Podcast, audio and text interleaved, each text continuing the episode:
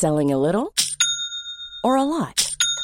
Shopify helps you do your thing however you cha-ching. Shopify is the global commerce platform that helps you sell at every stage of your business. From the launch your online shop stage to the first real life store stage, all the way to the did we just hit a million orders stage. Shopify is there to help you grow. Shopify helps you turn browsers into buyers with the internet's best converting checkout. 36% better on average compared to other leading commerce platforms because businesses that grow grow with Shopify. Get a $1 per month trial period at shopify.com/work. shopify.com/work. Je suis venu vous parler d'Europe. Das ist ein guter Tag für Deutschland und es ist ein guter Tag für Europa. Brexit means Brexit. Du lytter til Parlamentet, Altingets podcast om Europa. Sponsoreret af 3F.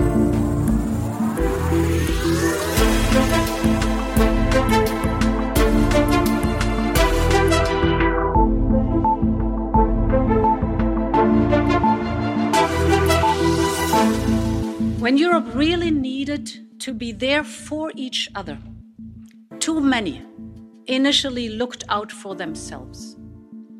When Europe really needed an all for one spirit, too many initially gave an only for me response. For mange har tænkt for meget på sig selv. En opsang her fra Ursula von der Leyen til de europæiske regeringer. De måtte opgive at blive enige om en plan for finansiel solidaritet her torsdag aften. Kommissionens formand har ikke ligefrem været imponeret over deres sammenhold her i de første uger af krisen om covid-19. Sådan sagde von der Leyen, da hun torsdag stod nærmest mutters alene med plastikhandsker på og holdt tale i Europaparlamentet.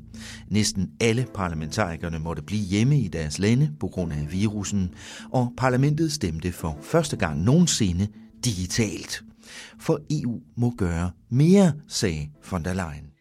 This is why we are creating the first ever European stockpile of medical equipment such as ventilators, masks and lab supplies. Men hvorfor havde EU egentlig ikke bare de her lager klar i tilfælde af en alvorlig epidemi?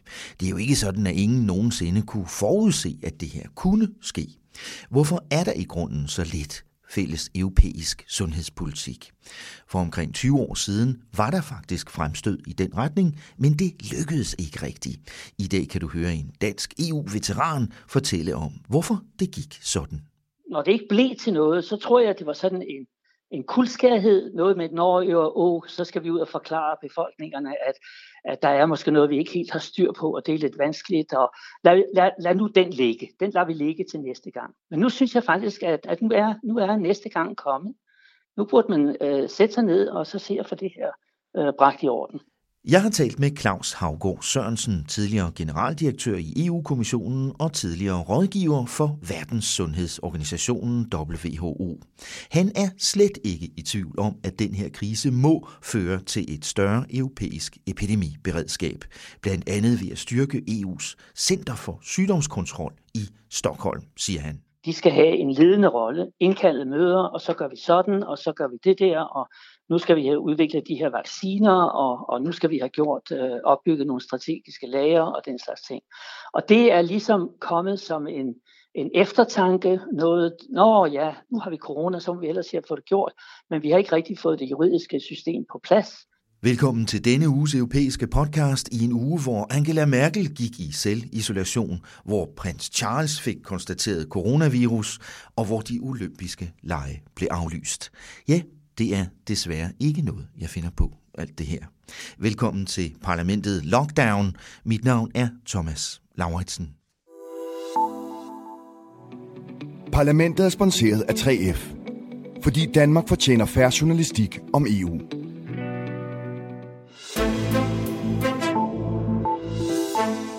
Et sted i Bruxelles, i et hus, i en kælder, er der noget, der minder om et radiostudie.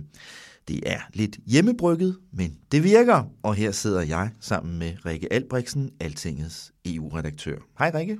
Hej. Velkommen til Lockdown Europa podcast nummer to.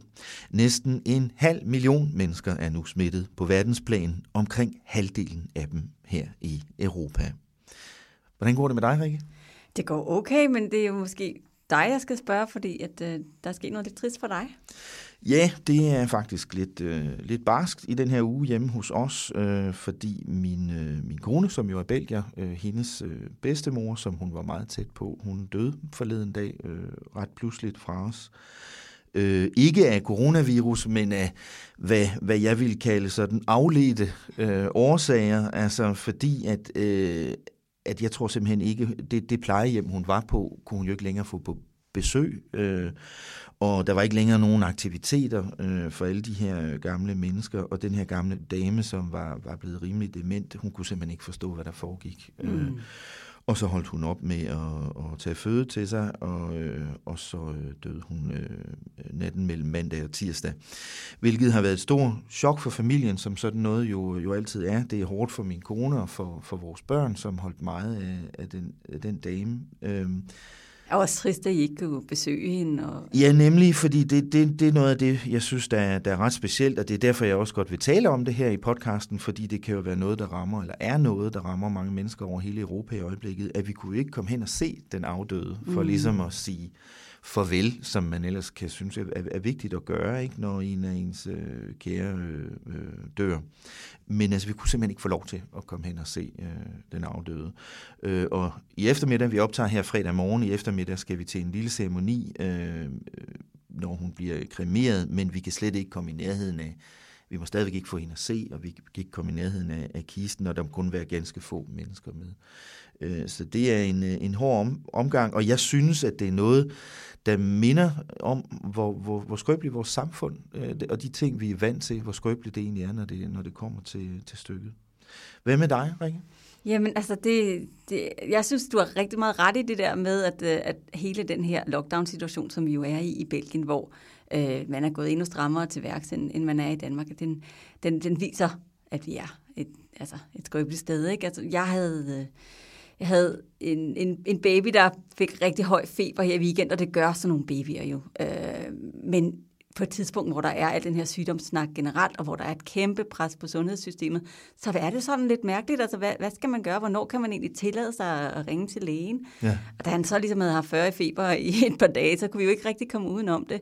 Øh, og så var det også bare sådan et mærkeligt møde med, med et, et sundhedssystem, som egentlig helst vil holde en en lille smule ud i strakt arm. Uh, altså, de var meget imødekommende, men, men altså, vi så ikke en læge. Vi blev sendt direkte til, uh, til urin- og blodprøve med sådan en 8 måneders... Uh, for at se, okay, hvad var det her? Og, og man kommer ind på sådan et hospital, hvor altså, alt er ligesom spærret af, og alle har masker på, og, øh, og der er sådan ja, en helt en undergangsstemning. Ikke? Ja. Øh, og så viste det sig, okay, at det var en anden altså bakteriel infektion. Så, øh, men der, det tog bare lige et par dage, for det der antibiotika så kom til at virke, hvor man så hele tiden går rundt og tænker, okay, det kan godt være, at han ikke hoster, eller, eller har problemer med at trække vejret, men er det nu noget, der kan slås ned med antibiotika? Har han i virkeligheden corona? Hvem har vi egentlig set? Og vi har jo nærmest ikke set andre end, end dig, da du ja. kom i sidste ja. uge. Øh, men altså min mand, som også er journalist, han har jo været op og været på, på fjernsynet mm. øh, et par gange om dagen fra sit, øh, fra sit andet studie. Øh, og, og så det er jo ikke fordi, at vi, altså, vi har været på apoteket og i supermarkedet, som man jo, man jo gerne må. Og, mm. øh, altså, så, så, så der er alle de der spørgsmål, de melder sig jo. Mm. Og et, på et tidspunkt, hvor hvor man ikke sådan helt kan trække på, på, på lægevæsenet, som man, som man gerne ville, mm. så er det, sgu, det er ikke mm. så rart. Skal vi lige vende ganske kort, hvad situationen er her i, i, i Belgien nu? Øh, er der sket noget siden sidst? De har strammet op på det udgangsforbud, som, som vi jo allerede var ja. underlagt. Så det er virkelig sådan, at okay, øh, hvis du skal nogen steder hen, så, så, øh, så skal det være kun for altså, kortvarigt få, få noget frisk luft, øh, eller på apoteket eller til lægen, eller på et arbejde, som overhovedet ikke kan gøres hjemmefra. Ikke? Mm. Øhm, så der, det, det, man ser, det er, der er, der er ret meget polititilstedeværelse ude, øhm, blandt andet på, på ligesom grønne arealer, fordi øh, at folk må gerne være ude, men de skal være i bevægelse, og de, tager, altså de, de, de slår hårdt ned nu. Uh, og, og det er sjovt at se, fordi altså, alle bænkene i min lokale park, de er, de er ligesom viklet ind i polititape, og altså, mm. uh, de, de, de par gange, jeg har været, været dernede, så det, først var der en politibil, så var der ridende politi, og, og da jeg var ude i, i forgårs, var det, øh, var det hundepatruljer, som var ude. Mm.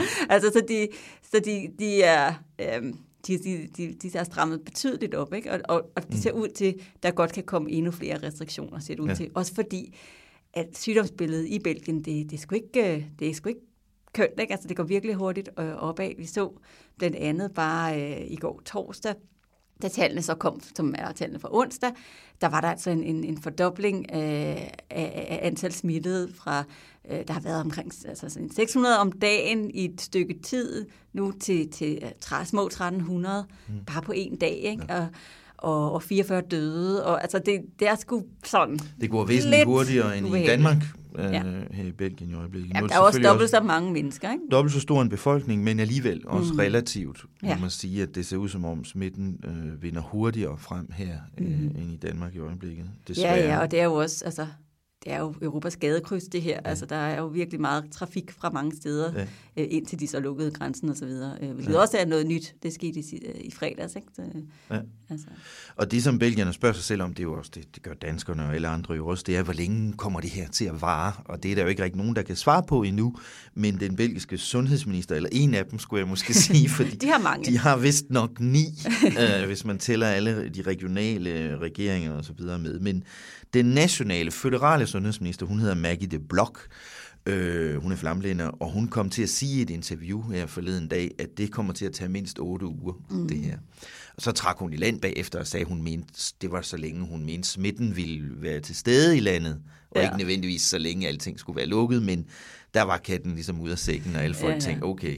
Og alle børnefamilier, mig selv ja. inklusive, var bare sådan, no! Oh, oh. Ja. Øh, og et andet tegn på det er jo, at øh, de belgiske universiteter, øh, ikke alle de højere læreanstalter, men alle universiteterne, de meldte ud øh, her i den her uge, at de vil simpelthen holde lukket for i hvert fald for fysisk undervisning øh, helt ind til eftersommerferien. Mm. Så, så der bliver ikke nogen øh, forsamling af, af universitetsstuderende på de belgiske universiteter før helt hen i september, øh, oktober igen. Mm. Øh, det er jo også et tegn, ja. kan man sige. Øh, og imens så var der også en ret speciel situation. Det var også her i Bruxelles, men det var i Europaparlamentet øh, her i Bruxelles. Det var også en speciel situation i den her uge, fordi det var første gang nogensinde, at Europaparlamentet afholdt en digital afstemning. Ja, digital og digital. Det lyder så moderne, men, men var det, det, var det, det? det var det så ikke, fordi de, der, de kunne ikke nå at få et, øh, et sådan et smart, smart øh, hvad ved jeg, nem idé-baseret system op at køre, så de har simpelthen kørt øh, e-mail og øh, print derhjemme og scan din egen øh, stemmeseddel og så videre for, for, øh, for parlamentarikerne. Der var nogen, der ikke kunne finde en printer? Ja, øh, jeg snakkede med blandt andet øh, SF's Kira, øh, Marie Peter Hansen, som øh, var inde i Europaparlamentet, fordi hun er en af de to danske parlamentarikere, der er blevet her i, i byen. Um, og hun måtte simpelthen tage dig ind, selvom de har faktisk sagt, at dem, der ikke skulle tale i salen, øh, altså som var på talerlisten, de, de skulle egentlig helst blive væk. Men hun tog dig ind simpelthen, fordi hun har en printer derhjemme. Kira, som jo er den yngste øh, europaparlamentariker nogensinde fra ja, noget land. Øh, hun er, hvad hun, 21 år nu, og hun er ligesom ikke generationen, der har printer stående. Nej, det er hun ikke. Så, øh, øh, så hun, ja, hun var i parlamentet, og det var Pernille Weiss fra Konservativ også. Øh, så, så jeg snakkede med dem begge to, og de sagde begge to, at øh, det, var en, det var en mærkelig øh, stemning derinde. Øh, altså, der var ret så tomt. Der var måske, da der var allermest tryk på ned i salen, var der måske 50 parlamentarikere ja. til stede ud af de 705. Øhm, og der var øh, meget fokus på, at de ikke kom for tæt på hinanden. Der var, der var sat øh, skilte ud, øh, der viste, hvor de måtte sidde inde i plenarsalen, mm. dem der så overhovedet var derinde. Øh, sådan at de ikke kom for tæt på hinanden, og, og øh, ja, så det, der, var, der, der er sådan en, en, en spøjs stemning. Ikke? Men langt de fleste sad jo så hjemme hos hjemme sig selv, hos sig selv ja. og, øh, og printede og scannede. Uh, og, og jeg talte også jeg talte med, med Socialdemokratiets uh, Christel Schaldemose og med, med Morten Lykkegaard fra, fra Venstre, som begge to havde, uh, ja, havde, havde hjemmearbejdsdage og, og sad hjemme og, og prøvede at få det til at mm. fungere. Og det, det virkede, det virkede, og der, der var faktisk Hvad var det så, de vedtog? Jamen, øh, de, det, det var jo noget corona-relateret øh, kriselovgivning, som blandt andet skulle frigive nogle penge til, øh, til små mellemstore virksomheder og andre øh, coronaramte, og, og så var det øh, nogle regler, for, der skal gøre, at flyselskaberne kan holde op med at sende tomme fly på vingerne, mm. fordi at de altså skal leve op til, øh, til nogle regler om, at de skal bruge 80 procent af de, af de øh, de her slots, slots altså øh, pladser i lufthavnene for at ja. kunne bevare øh, deres, deres øh, plads i lufthavnen. Ikke? Så det, øh, det vil man gerne have fået, altså mm. fået orden, ikke? fået orden på. Så de her ting blev altså vedtaget ved den første digitale afstemning øh, nogensinde i Europaparlamentet. Og det, øh, det gør de så, øh, de laver sådan en afstemning igen øh, næste gang. Ja, den 16. Uh, spørgsmålet er, hvad der er på dagsordenen. Det ved man ikke rigtig nu, udover at parlamentet på det tidspunkt forventes at, ligesom at komme med øh, det, der bliver altså deres respons eller deres input til de andre EU-institutioner til, hvordan håndterer vi den her krise. Så der kommer en eller anden form for resolution af det planen, øh, som så skal bearbejdes over de næste par uger, og så, og så bliver den sendt til afstemning der mm. på samme måde som, øh, som nu, hvor, hvor parlamentet som sådan er stadigvæk sådan open for business, som de, som de siger, også, men, men at, øh, at man kan gøre det på mm. distancen også, så folk ikke skal rejse. Mm. Og mens de her ting sker i Bruxelles, så er der jo gang i alle mulige forskellige debatter og tiltag rundt omkring i øh, landene i den europæiske union. Også øh, i et land, der for nylig har øh, sat gang i deres udmeldelse af unionen, øh, nemlig Storbritannien. The way ahead is hard, and it is still true that many lives will sadly be lost. Det var jo den britiske premierminister Boris Johnson, vi hørte her. Øh, efter at have tøvet et stykke tid, så annoncerede han øh, i, øh, i mandags, at nu kommer der også ret drastiske foranstaltninger i Storbritannien, Rikke. Ja, han har jo tøvet, som du siger, med at, at gribe ind, fordi øh, at han øh, generelt kørte en anden, en, anden, en anden stil. Han snakkede meget om den her flokimmunitet, der skulle, der skulle bygges op, og, og det ville være en bedre måde at gå til det, som ville være mindre skadelig for økonomien. Men der har der været alt for meget pres på, øh, på regeringen til, at han kunne holde den linje. Så nu er han også gået ind i, i mere eller mindre lockdown-mode over i, i, i Storbritannien, men ikke så vidtgående, som vi ser mange steder. Vi ser jo stadigvæk blandt andet billeder fra den den øh, britiske undergrund, eller Londons undergrund, hvor folk står stuet som sardiner. ja. det, ja. det tænker jeg, det, det, øh, det er nok ikke så, så smart i de her social Britterne er slet ikke gået så vidt som for eksempel Frankrig, hvor man mm. kan få bøder, hvis man forsamler sig i grupper øh, ude i det offentlige rum og videre. Ikke? Øh, men der er jo sådan i forskellige omfang over, herover på kontinentet, øh, hvis jeg må sige det sådan, øh, i forskellige omfang øh, lavet restriktive regler nu, ikke? Om, øh, der forsøger at holde folk så vidt muligt øh, inden døre. I de fleste lande. Men der er nogen, der stadigvæk ikke rigtig tror, det er det, der er vejen frem. Ja, blandt, altså blandt andet vores øh, øh, naboland her i Belgien, som er hollænderne, øh, og øh, det danske naboland Sverige, som jo også... Øh, som jo også har kørt en, en anden strategi. Ikke? Og det her i, i, i Belgien er det lidt interessant, fordi der har du altså nogle byer, som øh, ligger på grænsen, som hvor grænsedragningerne er enormt specielle, fordi de, de ligesom, altså husene ligger øh, midt på grænsen, og, og altså, du kan gå to meter, så, så er du på den ene og på den anden side øh, af en national grænse, og som har to forskellige øh, systemer lige nu for, ja. hvordan tingene de skal køre, og det, det er ikke så nemt at administrere. Nej. Og i Danmark er der også en vis bekymring over forskellen på, hvordan danskerne og svenskerne opfatter den her krise. Ja, præcis, fordi du har øh, en, øh, en situation i Sverige, hvor du stadigvæk øh, altså, ikke ser skolelukninger, ikke, øh, ikke ser butikkerne lukke ned osv. Øh, og der har vi har jo en masse pendlere fra Øresundsområdet, så selvom det, der er rigtig mange, der, der vælger øh, at blive hjemme i disse tider, også fordi at man risikerer at stå i kø for den der grænse, fordi der jo er grænsekontrol. Men det er stadigvæk et bekymringsmoment, at dem, der ligger lige op af os, øh, har en helt anden måde øh, at tænke omkring hele den her situation på. Og de, de ser jo på det som, altså, at det kan godt være, at man får brug for at gøre flere ting senere hen, men at det øh, ikke er nu, øh, og, og at i stedet for, så skal man, skal man lade det køre sin gang, som, som det er nu, og selvfølgelig mm. øh, med, med behørig øh, forståelse af, at, man, øh, at, at, at dem, der er udsatte, skal, skal forsøge ikke at blive smittet mm. osv. Ikke? Men, øh, men altså, der, der er bare nogle helt andre tilgange, og det, og det skaber nogle kur på trådene. Mm.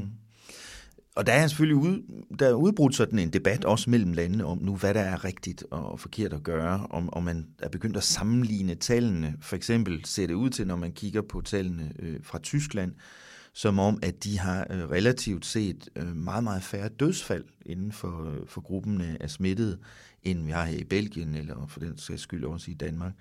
Øh, og man, man ved ikke rigtig, hvorfor. Nej, og det kan jo være alt muligt. Det kan jo både være, at de tester mere, det kan også være, at dem, der er blevet smittet, måske øh, var dem, som kom direkte fra skiferie i, i Alperne, og, og derfor måske generelt har et fysisk bedre øh, helbred. Det ved vi simpelthen ikke noget om.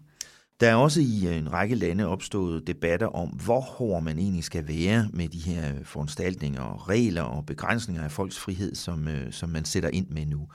Øh, det sker jo også i Danmark. Øh, I Danmark blev der i den her uge indført, eller foreslået en øh, ny hastelov, endnu en, øh, da, hvor regeringen foreslår at øge strafferammerne rimelig drastisk for forbrydelser, der er relateret til coronavirusen. For eksempel det, man kalder trikforbrydelser, altså hvor, hvor kriminelle øh, udgiver sig for at være fra sundhedsmyndighederne for at franare for eksempel gamle mennesker penge, øh, men også øh, hvis virksomheder øh, begynder at snyde med støtte, de får i forbindelse med coronavirusen.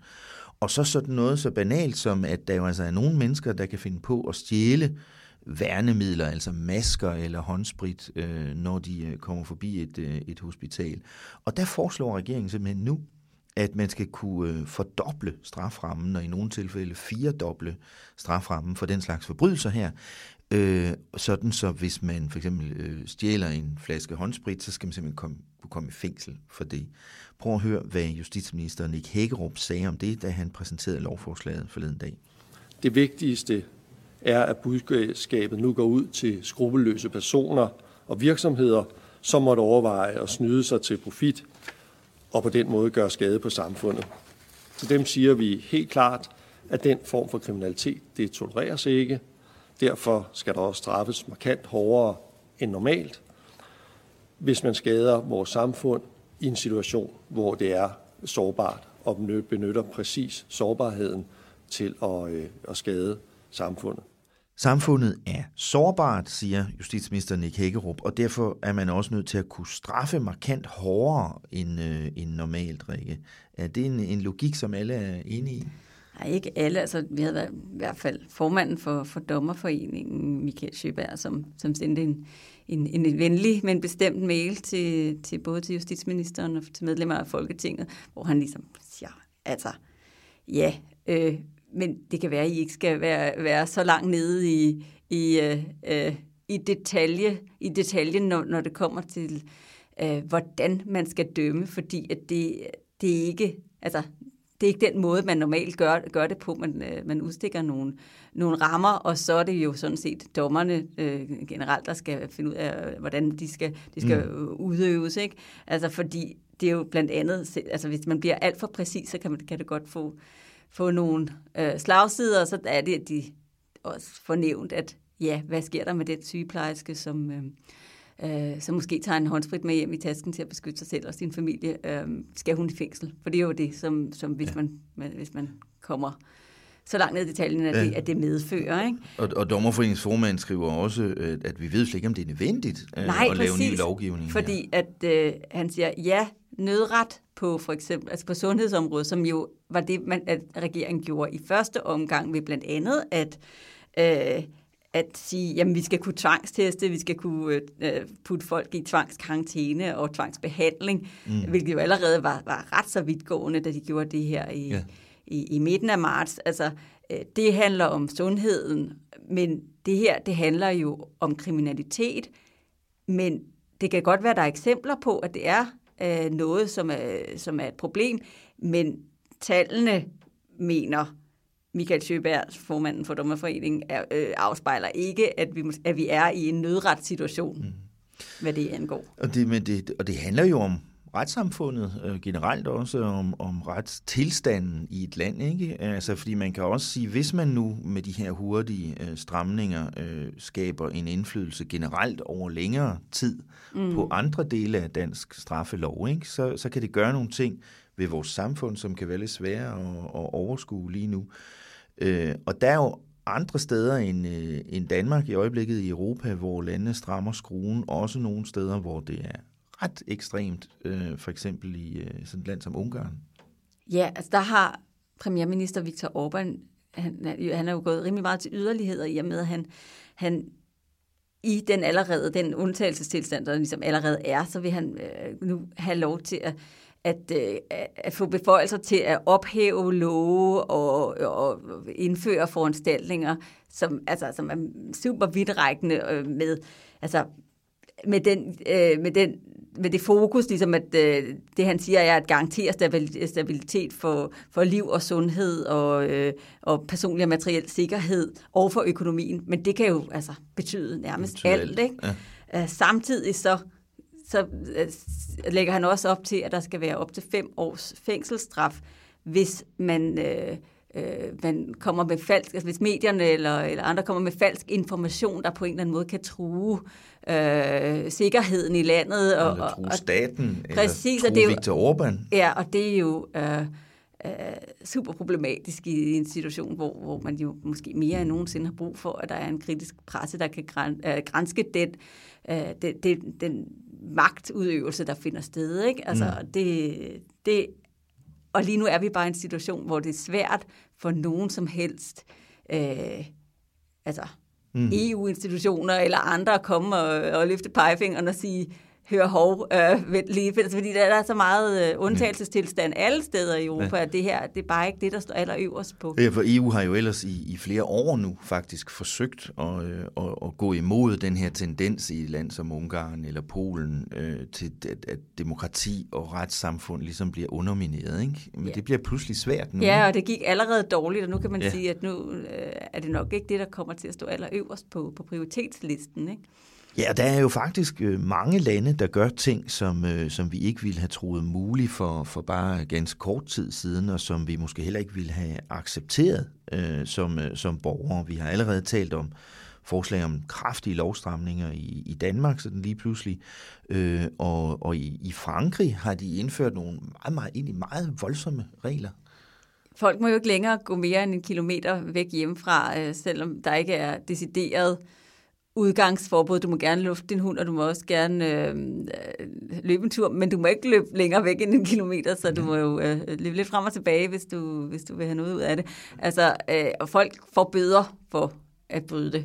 Jeg så i fransk tv øh, i går aftes en, øh, en dame, der var ude og jogge, og synes hun var meget tæt på øh, sin egen lejlighed øh, et sted i Frankrig, og så blev hun simpelthen stoppet af politiet og fik en bøde, fordi hun var over en kilometer væk hjemmefra. Det er det, og det diskuterer de jo også her, blandt andet for, for cyklisterne, fordi øh, motionscyklister, øh, hvor langt må de egentlig være hjemmefra, øh, øh, altså, inden de, de ligesom kommer i ballade, ikke? Og, altså, det, det, og politiet kæmper jo lidt med, hvordan skal de håndhæve det her, ikke? Og, og, og der er også lidt forskellige tolkning af det. Altså, altså, så det giver, det giver bare nogle mærkelige problemer. Men, men det interessante er egentlig også at se, at i mange, mange steder, hvor du har virkelig sådan drakoniske udgangsforbud, blandt andet i Italien, som jo er aller, aller hårdest ramt, der befolkningen, de står jo stadigvæk bag det. Altså, der er undersøgelser, der virker, at, der viser, at, at to tredjedel af, af italienerne altså, støtter op om deres regering og mener, at de, at de gør mm. det rigtigt. Ikke? Og på trods af, at de simpelthen er mere eller mindre spærret inde. Ikke?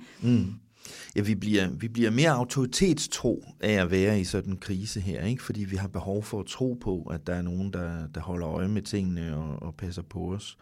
Øh, en, en anden tanke, der, der florerer i øjeblikket, har jeg, har jeg læst flere steder, også her i Europa, det er, om man skal bruge de tekniske muligheder, der er for øh, at overvåge, hvor folk er, ved at holde øje med, hvor deres mobiltelefoner er. Mm, og der så du blandt andet i, i dag, torsdag, et, et debatindlæg fra Renew-gruppen, øh, gruppen, Renew-gruppen som er øh, øh, dem, der før var de liberale i, i Europaparlamentet, øh, som går ud og siger, at, altså, det, det, at vi skal passe på med det her, fordi der er altså en, en glidebane, for du har ret mange lande, hvor det er muligt øh, med, med, med lokningslove og det videre, at, at, øh, at se anonyme data over, over øh, hvordan vi bevæger os med vores mobiltelefoner. Men spørgsmålet er, hvor hurtigt vi når over til sådan Singapore-tilstande, hvor, hvor det betyder, at man går ind, ind og decideret tracker, hvor folk er henne. Ikke? Altså, mm.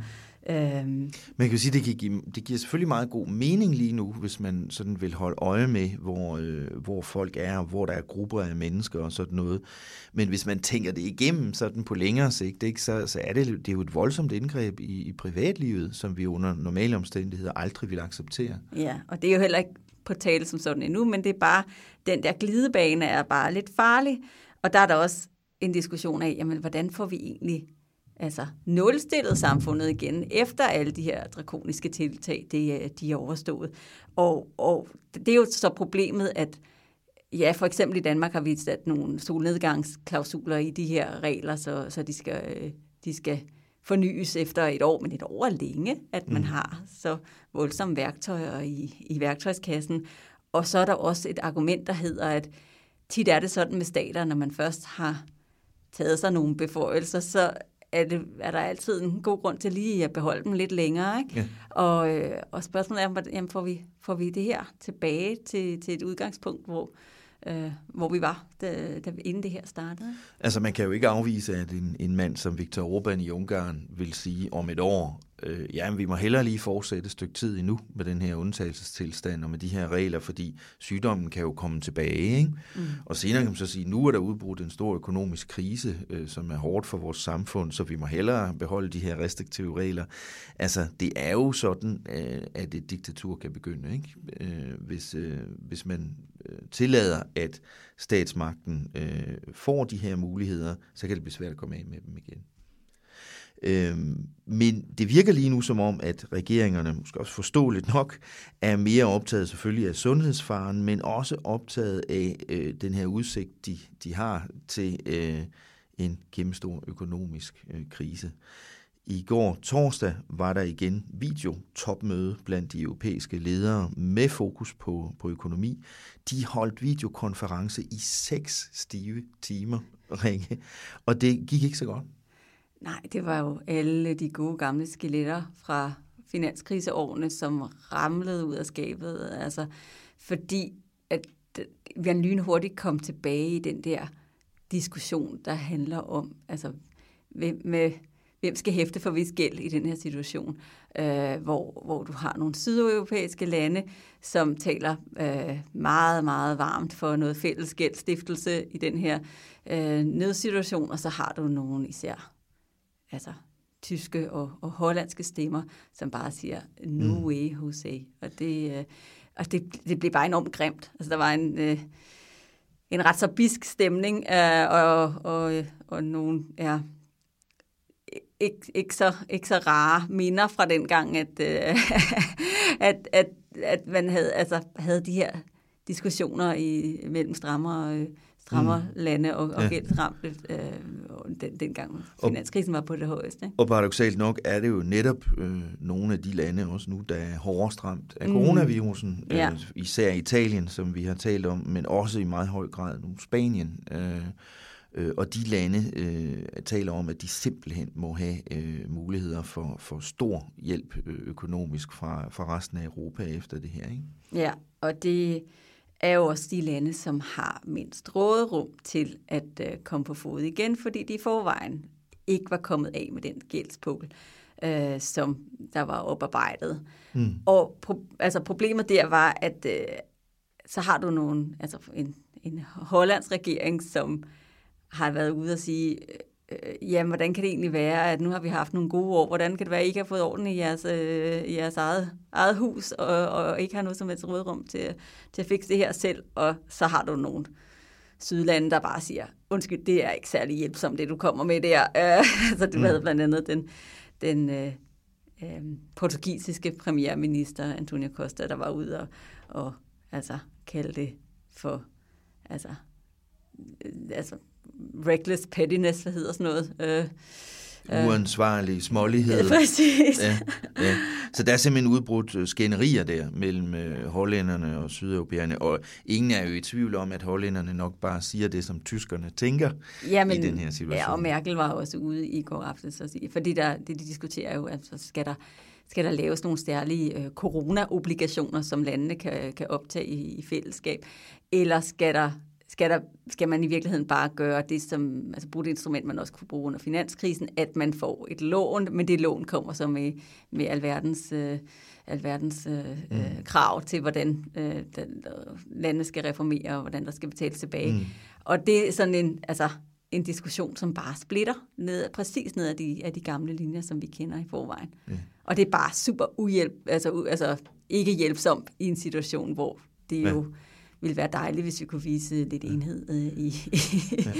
i EU-flokken. Ikke? Altså, men øh, der kan man også sige, hvordan kan det være, at vi ind så hurtigt i den gamle diskussion? Kunne det ikke være, at man skulle kigge på nogle andre mm. øh, metoder, inden man gik direkte til, øh, mm. til, til obligationerne? Ikke? Og det kunne de så slet ikke blive enige om i aftes. Øh, de blev først færdige kl. 10 i aftes, eller sådan noget, øh, torsdag aften, men de kunne ikke blive enige. Så, så skød de den til hjørnespark. Ja, det sjove var jo, at i, i tirsdags var der et møde mellem, øh, mellem Eurogruppen især, men med, med tilskuer fra, fra andre dele af landet, hvor, øh, eller af, af, af unionen, hvor man blev enige om, at det her det var et, øh, et, et spørgsmål, som EU-cheferne de måtte tage sig af, og så blev det sendt til EU-cheferne, og så sagde EU-cheferne, øh, det her det er noget, vi hellere må få Eurolandet, Eurogruppen til at, til at kigge på, og så ja. har de sendt den bolden de tilbage igen. Frem og tilbage. Ja. Og så, er der, så skal de mødes igen om to uger, og der skal der så ligge en plan, og så må mm. vi se, hvad den plan kommer til at indeholde. Ja. Der er jo også andre diskussioner i gang på det økonomiske område. For eksempel den, øh, den spanske regeringsleder Pedro Sanchez øh, talte i begyndelsen af den her uge øh, om, at han siger, at man har simpelthen behov for en ny europæisk Marshallplan, ligesom den, øh, der kom som genopbygning øh, efter en verdenskrig. Og det er også noget, som man hører øh, Charles Michel, der jo er formand for EU-chefernes klub, det europæiske råd, mm. uh, tale om. Og, og, men han taler om det i, altså i forbindelse med, uh, med EU-budgettet, og det her skal være noget, der kommer fra EU-budgettet. Mm. Og der er der jo så den krølle på det, at uh, vi har et EU-budget til enden af det her år, og så har vi faktisk ikke et nyt, fordi at, uh, at diskussionen om det næste syvårige budget er skudt til hjørne lige nu. Så derfor var, var der også så en, en opfordring efter topmødet i, i går aftes til, at uh, vi bliver nødt til at sætte gang igen i den der diskussion om den såkaldte MFF, altså ja. det næste langtidsbudget, ja. fordi øh, vi har faktisk ikke tid til at, øh, at lade det ligge, fordi ja. så, så, så har vi ikke noget budget lige om et øjeblik. På den lidt kortere bane skal vi måske også lige huske at nævne, øh, at den europæiske centralbank jo også øh, har planer om at, at stå på spring, hvis, øh, hvis der skulle blive behov for det, for også at gå ind og hjælpe de her øh, hårdest ramte lande med at, at låne penge. Ja, og der bliver også talt om, at den europæiske investeringsbank skal have en større rolle. Ja. Den her øh, diskussion om økonomien øh, er først lige øh, begyndt, og de blev som sagt overhovedet ikke enige, de europæiske ledere, øh, her torsdag aften. En ting er økonomien, øh, men hvorfor har EU ikke et større samarbejde om netop sundheden og om sygdomsbekæmpelse? Det handler ugens interview. Eller ugens interview, det lyder så flot. Jeg er slet ikke sikker på, at vi kan lave et interview hver uge i den her lockdown-periode. Intet er sikkert lige nu. Men i den her uge havde jeg sådan lyst til at få nogle forklaringer, at jeg ringede til en af de danskere, der i mange år har arbejdet i toppen af EU-systemet. Claus Havgård Sørensen er i dag uafhængig rådgiver for blandt andre Norsk Flygtningehjælp. Inden da var han i en menneskealder topchef i EU-kommissionen på områder som miljø, landbrug, udvikling og nødhjælp. Kabinetchef for flere danske kommissærer, generaldirektør for humanitær bistand og civilbeskyttelse indtil for få år siden. Dybt involveret i EU's støtte til bekæmpelsen af Ebola i Afrika, og siden rådgiver i krisestyring for generaldirektøren i Verdenssundhedsorganisationen WHO. Claus Havgård er en af Danmarks grå eminenser i Bruxelles. Efter hans mening burde EU have skabt et rigtigt fælles beredskab mod epidemier for mange år siden. Hør her, hvad han siger. Han mener faktisk, at EU passer bedre på dyr end på mennesker. Ja, men vi kunne alle sammen have været bedre. Det, det, er, jo, det, er, jo, det er jo klart, at, at når man ser det komme øh, rullende ind over Europa, så siger man, hvad kunne vi have gjort bedre? Vi kunne have øh, haft nogle strategiske reserver af ventilatorer, vi kunne have haft øh, øh, en, en produktionskapacitet af masker. Øh, vi kunne også øh, øh, have, have opbygget et, et, et net af, af, af læger og sygeplejersker, som øh, måske kunne have været sat ind Øh, øh, de steder, hvor systemet virkelig bliver overbelastet. Nu tænker jeg på Norditalien, men vi har jo set nu her for eksempel i Frankrig, at man flytter rundt på patienterne, fordi øh, øh, kapaciteten i Alsace øh, over i, i Østpå øh, er ved at blive, blive overbefordret. Og der kan man faktisk godt hjælpe hinanden, men der har været en tendens til, øh, at, at man går nationalt, og man, man sådan, bum, det her, det må vi selv ordne, og det er måske ikke altid det, der giver det allerbedste resultat. Nu hører vi jo så nogen rundt omkring, der siger, øh, jamen det er også for dårligt, at EU ikke gør mere, eller ikke kan gøre mere. Hvorfor er det at, så, at EU ikke har et, et bedre fælles beredskab i, i tilfælde af sådan Det er meget epidemi? mystisk. Det er mm. meget mystisk uh, egentlig, uh, Thomas, fordi vi har et ganske godt beredskab, når det gælder om at beskytte planter og dyr. Altså vi tager os faktisk bedre af grisebasserne. Hvis der udbryder, udbryder grisepest eller veterinærsygdomme, så er der EU-regler på plads, der er ganske bestemte procedurer, der skal følges, der er et samarbejde på tværs af landegrænserne, bum, bum, bum, og det kører. Altså, så gør man også voldsomme ting, man slår grisene ihjel, men, men, men, men systemet er, er gearet, og der har været en tilbageholdenhed til, ligesom at etablere nogle regelsæt og nogle metoder, øh, som virkelig var forpligtende. Der foregår ganske meget frivilligt, og det er alt sammen meget hyggeligt og meget rart, og, og, og vi kommer hinanden ved og sådan noget der. Men der er ikke den samme ryggrad og den samme øh, øh, regelbundne forpligtelse til at samarbejde, som vi kender fra andre områder. Mm.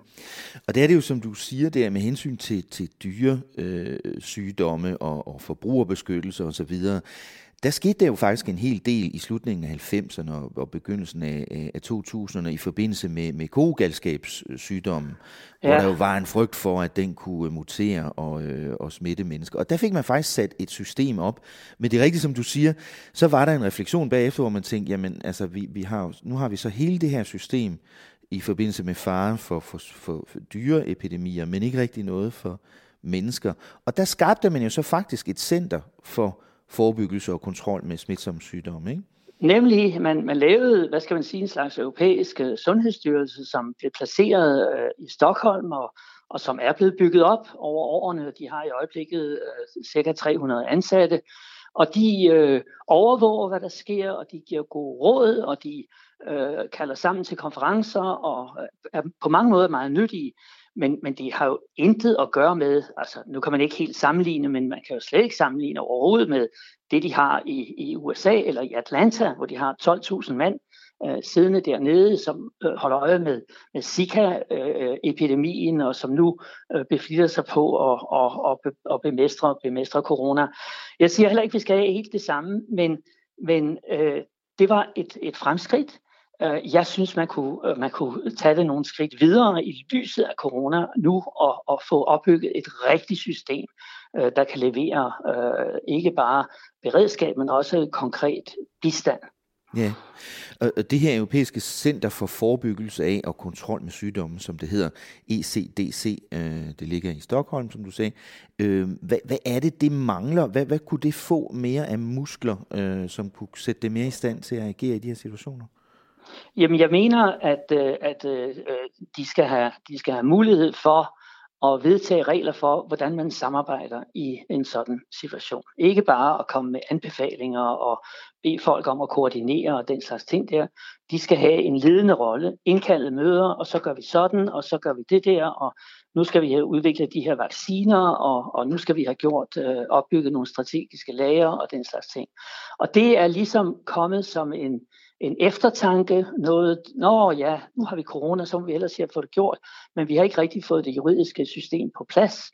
Og en af forklaringerne er jo, at, at øh, Lissabon-traktaten, da, da man prøvede at få skabt et ordentligt juridisk grundlag for det her, øh, og virkelig øh, få en beslutningsprocedure, der var effektiv, så var der jo nogen, der satte sig imod.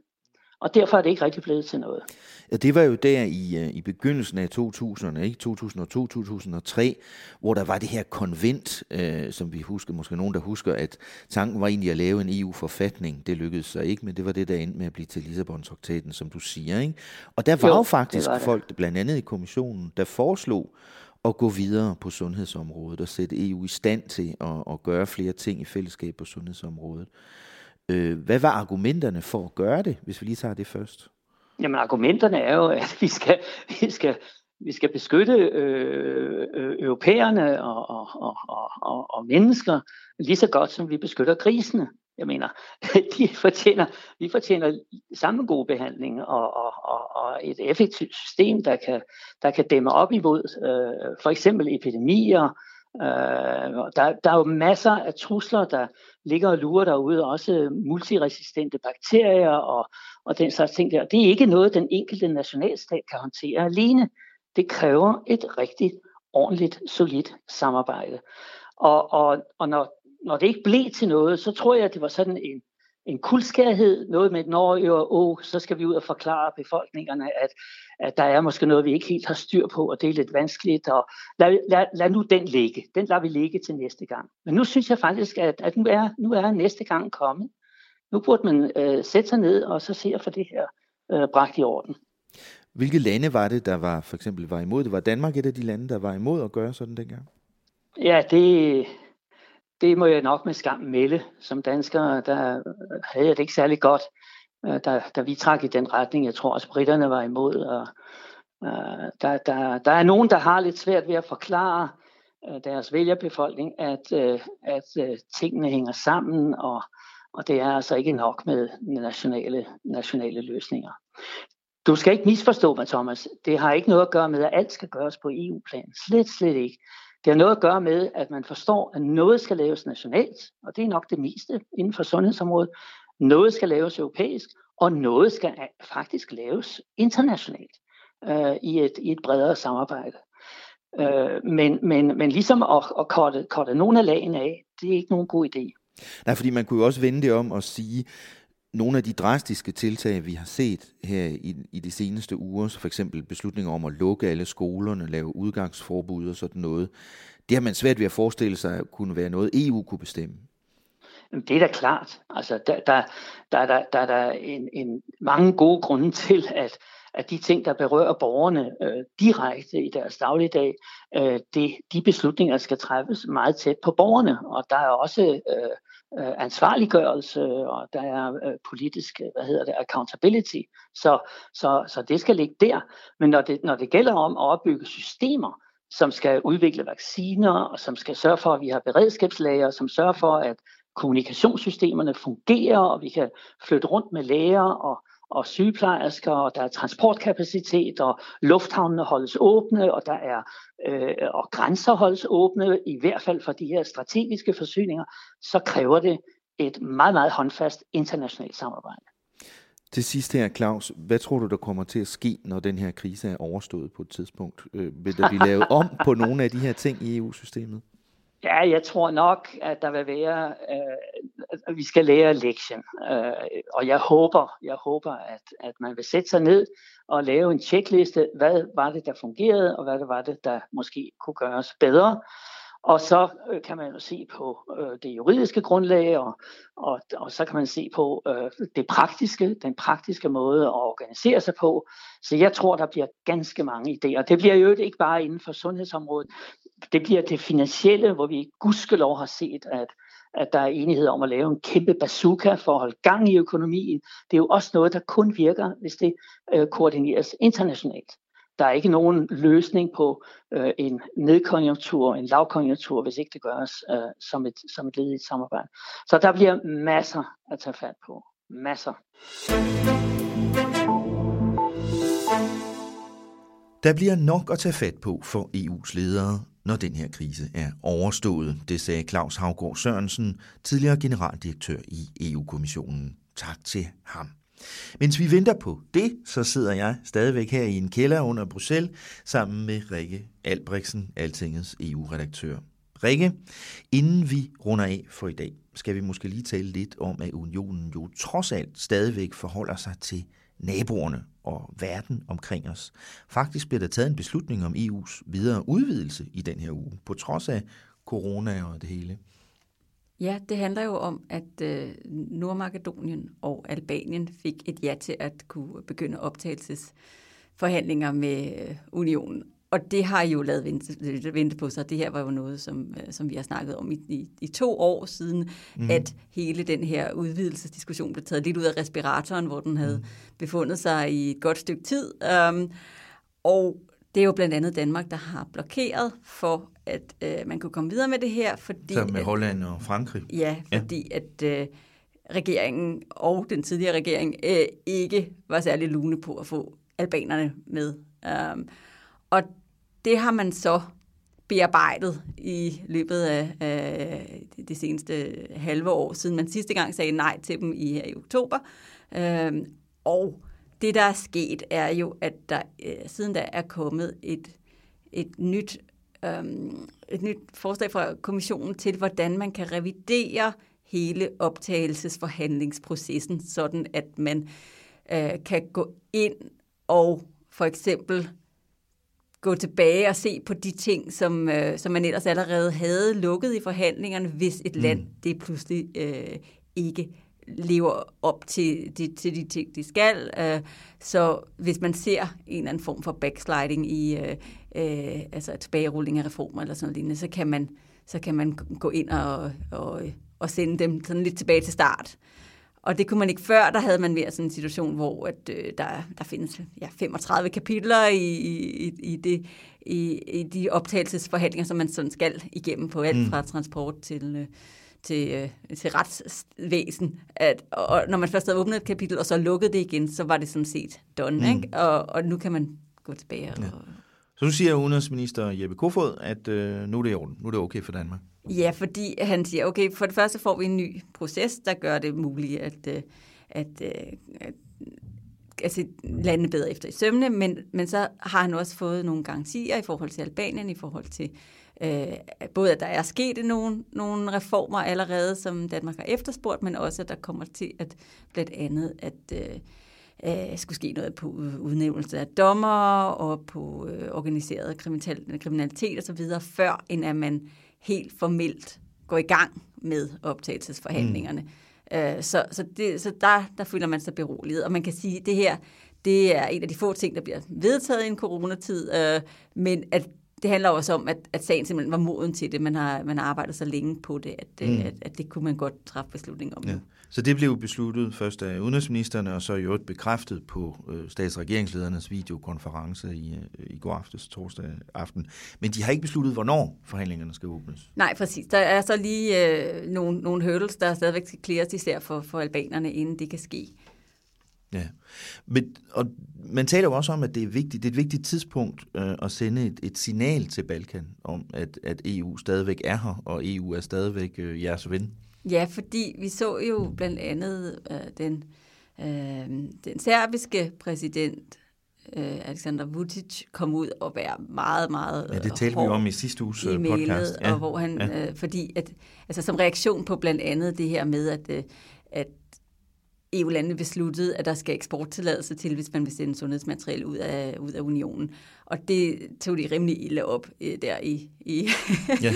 i og han stod og sagde, at vores eneste ven i verden, det er Kina, og vi kan ikke stole på Europa og så videre. Ikke? Præcis. Så ja. det her, det var, det var et godt signal til dem, og så gjorde kommissionen så også det, at de, øh, de sendte, øh, de, de sendte øh, et et, et budskab om, at der kommer milde pengegaver til regionen også. Ja, der kommer blandt andet 38 millioner til Vestbalkan til at, øh, at bekæmpe coronavirus, men der også 373 millioner euro til at, øh, altså den sociale og øh, økonomiske genopretning, der skal ske bagefter når, på den anden side af en, af en pandemi. Um, så det her, på en eller anden måde er det altså, skal det her være med til at, øh, at altså, milde sindene lidt og, og, og få dem til at, at ikke føle sig lige så øh, meget mm. forladt ud i kulden, som, som ja. de, man på en eller anden måde fik givet indtryk af ja. øh, lige her i sidste uge. Ikke? Men den her øh, opfattelse, der var opstået i hvert fald nogle steder på, på Vestbalkan, er jo også måske udtryk for, hvad man kunne kalde kampen om fortællingen om, hvad det er, der sker i verden i øjeblikket, og hvem der ligesom er heltene og skurkene her, og hvem der hjælper hvem. Ikke? Mm, og det er noget, som, øh, som EU's udenrigschef Josep Borrell, han er gået meget ind i, og det er netop ham, som bruger de her ord, som du taler om, kampen mm. om fortælling, fordi at øh, kommissionen har følt, og, og ja, udenrigstjenesten har følt sig ret sådan stødt på manchetterne over den italesættelse af, af Kina, som, øh, som, som ja, de nye redningsmænd, øh, som kommer øh, Italien især til, til hjælp nu, hvor Europa har svigtet og så videre. Og der, der kommer der kommer, altså der er argumentet fra, fra Borrell er, at, at, at der bliver måske smurt rigeligt tykt på fra den kinesiske side i forhold til, hvor meget de har gjort, øh, og at det skal, altså skal, skal sættes i øh, altså sættes op imod, at, at for eksempel øh, europæerne også hjælp kineserne i, tilbage i januar, da, da coronakrisen var, mm. på, var, i, altså, var i sin i sin vorden, og hvor det var kineserne, der var hårdest ramt, men at der blev de faktisk bedt om at gå lidt stille med dørene og ikke flage for meget for, øh, for det, fordi at, at det, det ville medføre et ansigtstab for, for kineserne. Mm. Så ja. der er kommet sådan en mærkelig krig på ord om, hvem hjælper egentlig hvem, og det, og det er jo rigtigt, at der har været sådan et ret uskyndt øh, forløb i Europa, hvor det jo netop var sådan, at italienerne øh, rakte hånden ud mod de andre og sagde, hør, mm. kan I ikke sende os øh, øh, noget, noget materiel, og vi mangler en hel masse, ja. og der så ikke var nogen, der meldte sig på banen. Det er jo noget af det, som øh, kommissionens formand Ursula von der Leyen har kritiseret i de seneste dage, ikke? som vi også hørte i starten af podcasten. Ja, ja, så det er ikke fordi, ja. at det ikke øh, har noget på sig, mm-hmm. men så har man jo siden, sidenhen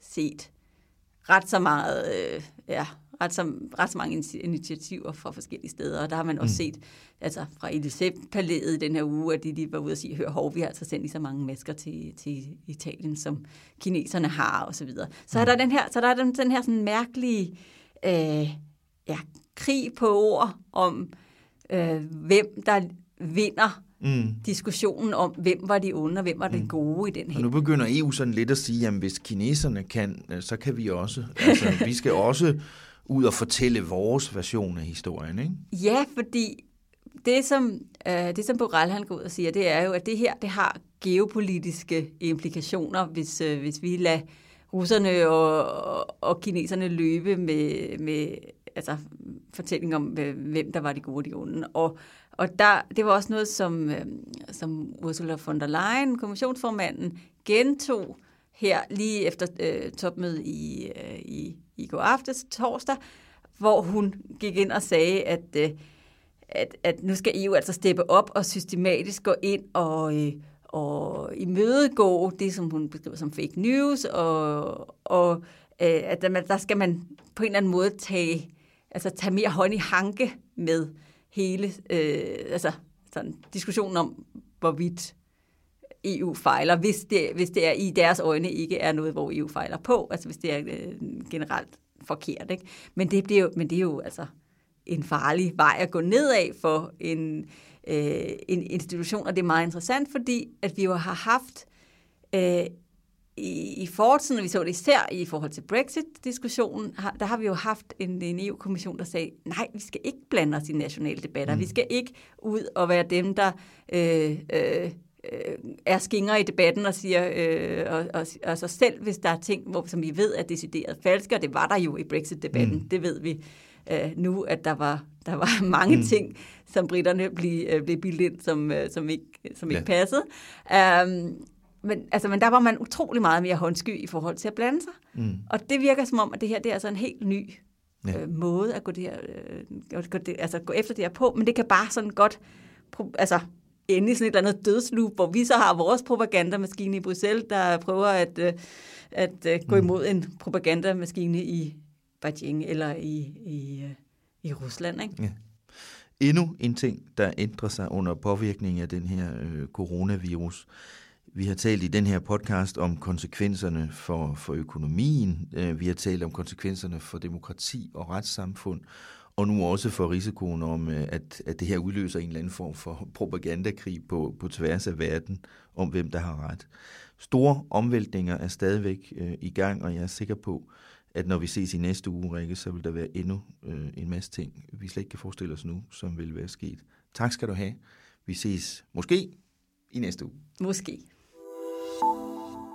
Tak fordi du lyttede med på Altingets Europa-podcast i endnu en meget speciel uge. Så vidt muligt vil vi fortsætte med at køre særudsendelser om coronavirus i Europa.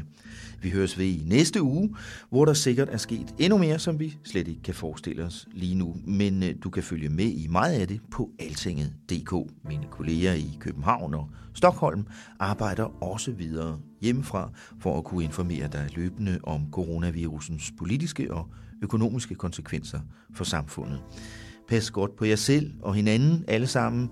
Vores podcast er sponsoreret af Fagligt Fællesforbund 3F, men Altinget har det fulde ansvar for programmets indhold. Ansvarshavende redaktør er Jakob Nielsen, producer er Henrik Axel Bugter, mit navn er Thomas Lauritsen, og jeg havde EU-redaktør Rikke Albrechtsen med her i hendes hjemmestudie.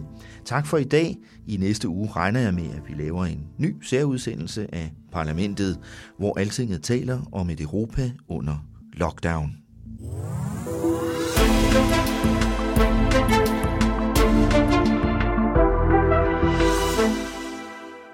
Parlamentet er sponsoreret af 3F, fordi Danmark fortjener færre journalistik om EU.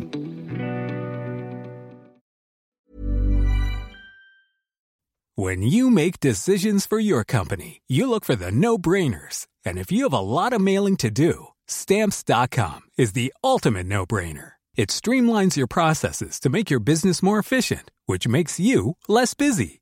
Mail checks, invoices, legal documents, and everything you need to keep your business running with stamps.com. Seamlessly connect with every major marketplace and shopping cart. Schedule package pickups and see your cheapest and fastest shipping options from different carriers with rates up to 89% off USPS and UPS rates. And with the stamps.com mobile app, you can take care of mailing and shipping wherever you are. Make the same no-brainer decision as over 1 million other businesses with stamps.com. Sign up with code program for a 4-week trial plus free postage and a free digital scale. No long-term commitments or contracts. That's stamps.com. Code program.